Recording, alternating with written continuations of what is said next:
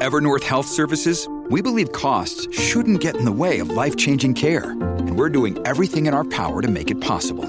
Behavioral health solutions that also keep your projections at their best? It's possible.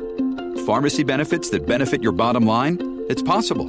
Complex specialty care that cares about your ROI? It's possible. Because we're already doing it. All while saving businesses billions. That's Wonder made possible. Learn more at evernorth.com/wonder.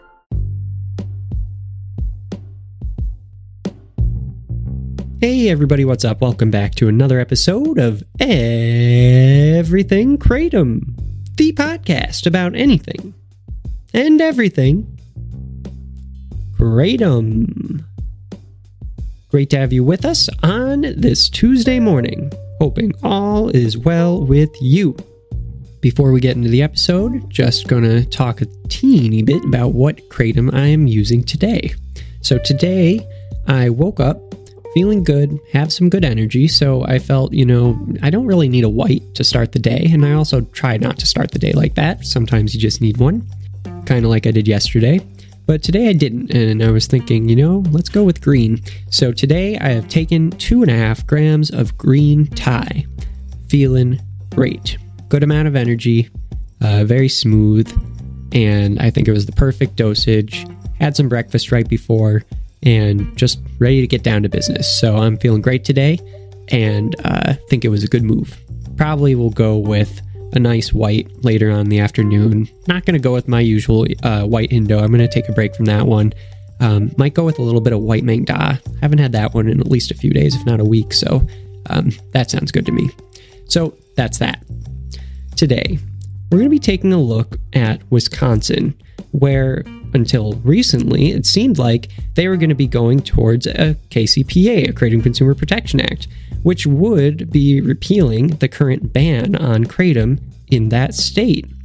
But last week, the Assembly actually decided not to vote on the proposed bill. And this was because there was enough backlash and outcry from cops and law enforcement and doctors in the medical community in that state that led them to cease the vote.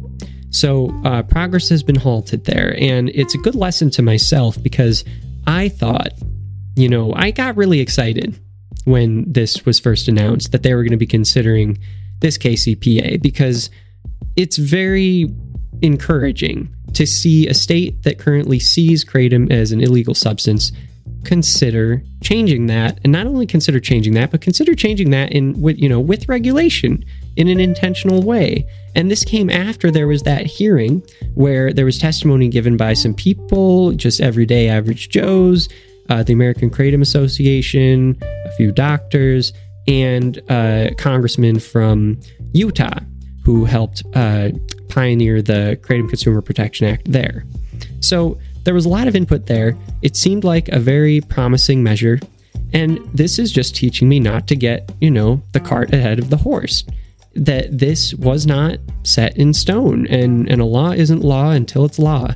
So, you know, this makes me look at other states like Florida, for instance, uh, where they have something pass a committee, you know, hold on, you know, wait, let's see what happens next. You never know and it's it's an important lesson for myself. So that's something that I'm taking away from this experience. Don't be so eager that you miss what's happening. And also, the other thing that's just kind of going through my head, sorry, you're all kind of my therapist today, is that what I'm thinking about now is also that this was, you know, it's done through the real democratic process that everybody has access to. Just as people came out into the streets, you know, screaming against the proposed ban by the DEA in 2016, which caused them to stop that emergency ban, first time in history.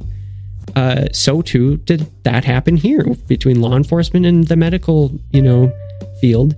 They stopped this vote to make kratom legal in their state, and that's fine. I mean, that's legal. That's their democratic right, and it's democracy in action. So I can't help but be in support of that. At the same time, though, right? At the same time, I'm not happy. I don't like that from what I'm reading, and I'll put an article in the description of this podcast just so you can take a look, but there's a few different places out there where you can be look reading into this.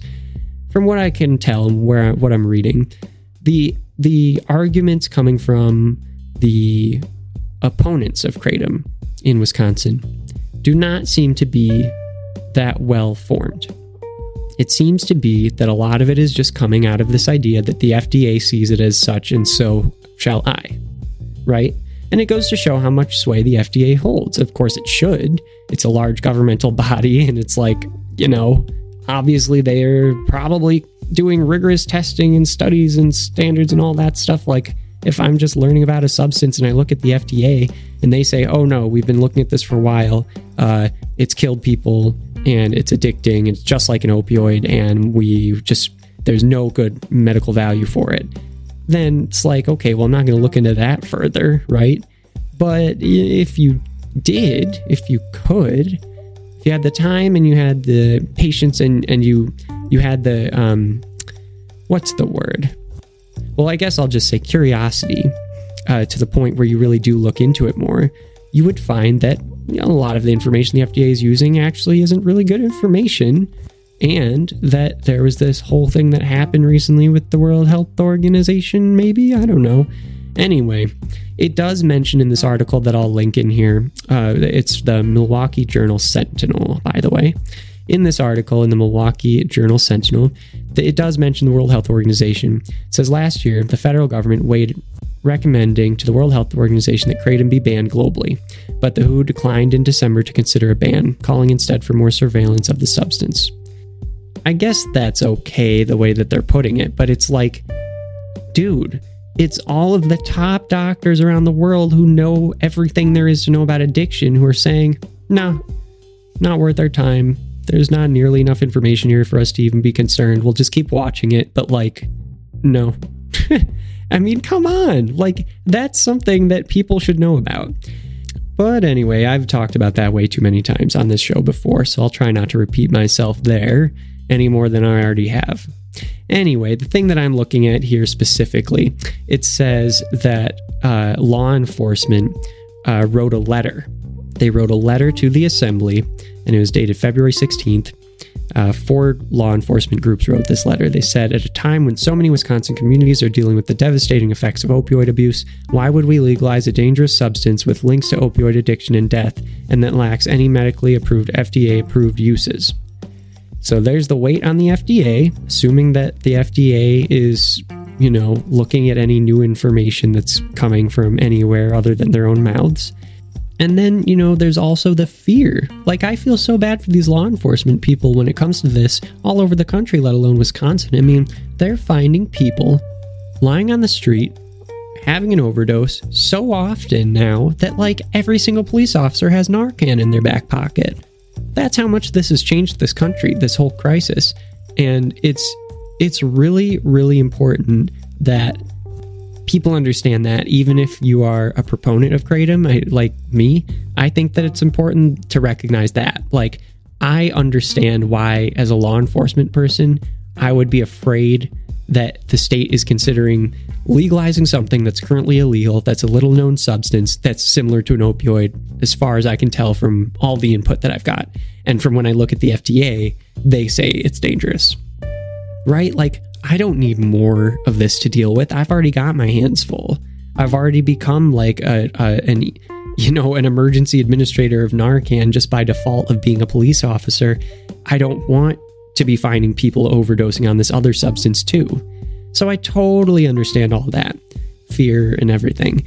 But, but, you would think that after all this time that this crisis has been going on, that people would start to realize Kratom is not the enemy that's going to make the opioid crisis worse.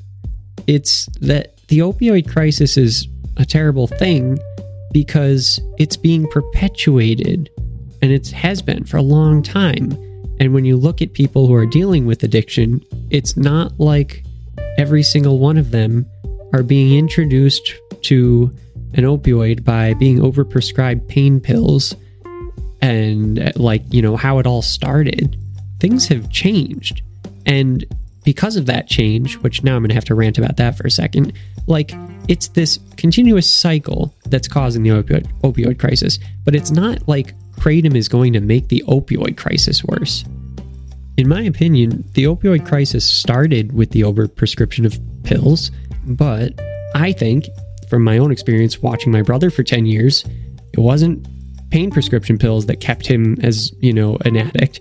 It was the constant cycle of not having a good infrastructure and structure in place in society or penal system when it comes to dealing with addicts. And I mean that everywhere's from prison to halfway houses to uh, clinics uh, and places where you go to get better, and the methadone clinics, which methadone, Suboxone, in and of themselves, wow, they're godsends. You take those things and you're not like itching to to get any of the substance that you were addicted to. But so many things go wrong and you can't be on those forever. And people who go through methadone clinics end up visiting them like eight times. Like they end up going back and back and back and back and back. I don't mean eight times in terms of like eight days. I mean like they go there, they're there through the program for a month, then they leave, then something goes wrong, then they go to jail or they go to a halfway house or they go here, and then they end up back at the methadone clinic, like, and then they're there for a month. I mean that. My brother did that many, many times. And one day when I was visiting him, he said that from now on, when anyone talks about the opioid crisis, make sure they knows it's not perpetuated by prescribed pills. It's perpetuated by this system. It needs to be fixed. The system as a whole, not any one part of it, but the whole system needs to be re- rewired so that so that we can get through this. So, bringing all that in my rant, my apologies, back to the matter at hand. Although I understand the fears from law enforcement, I think that they should understand, or I wish that they would understand, that Kratom is not the enemy here.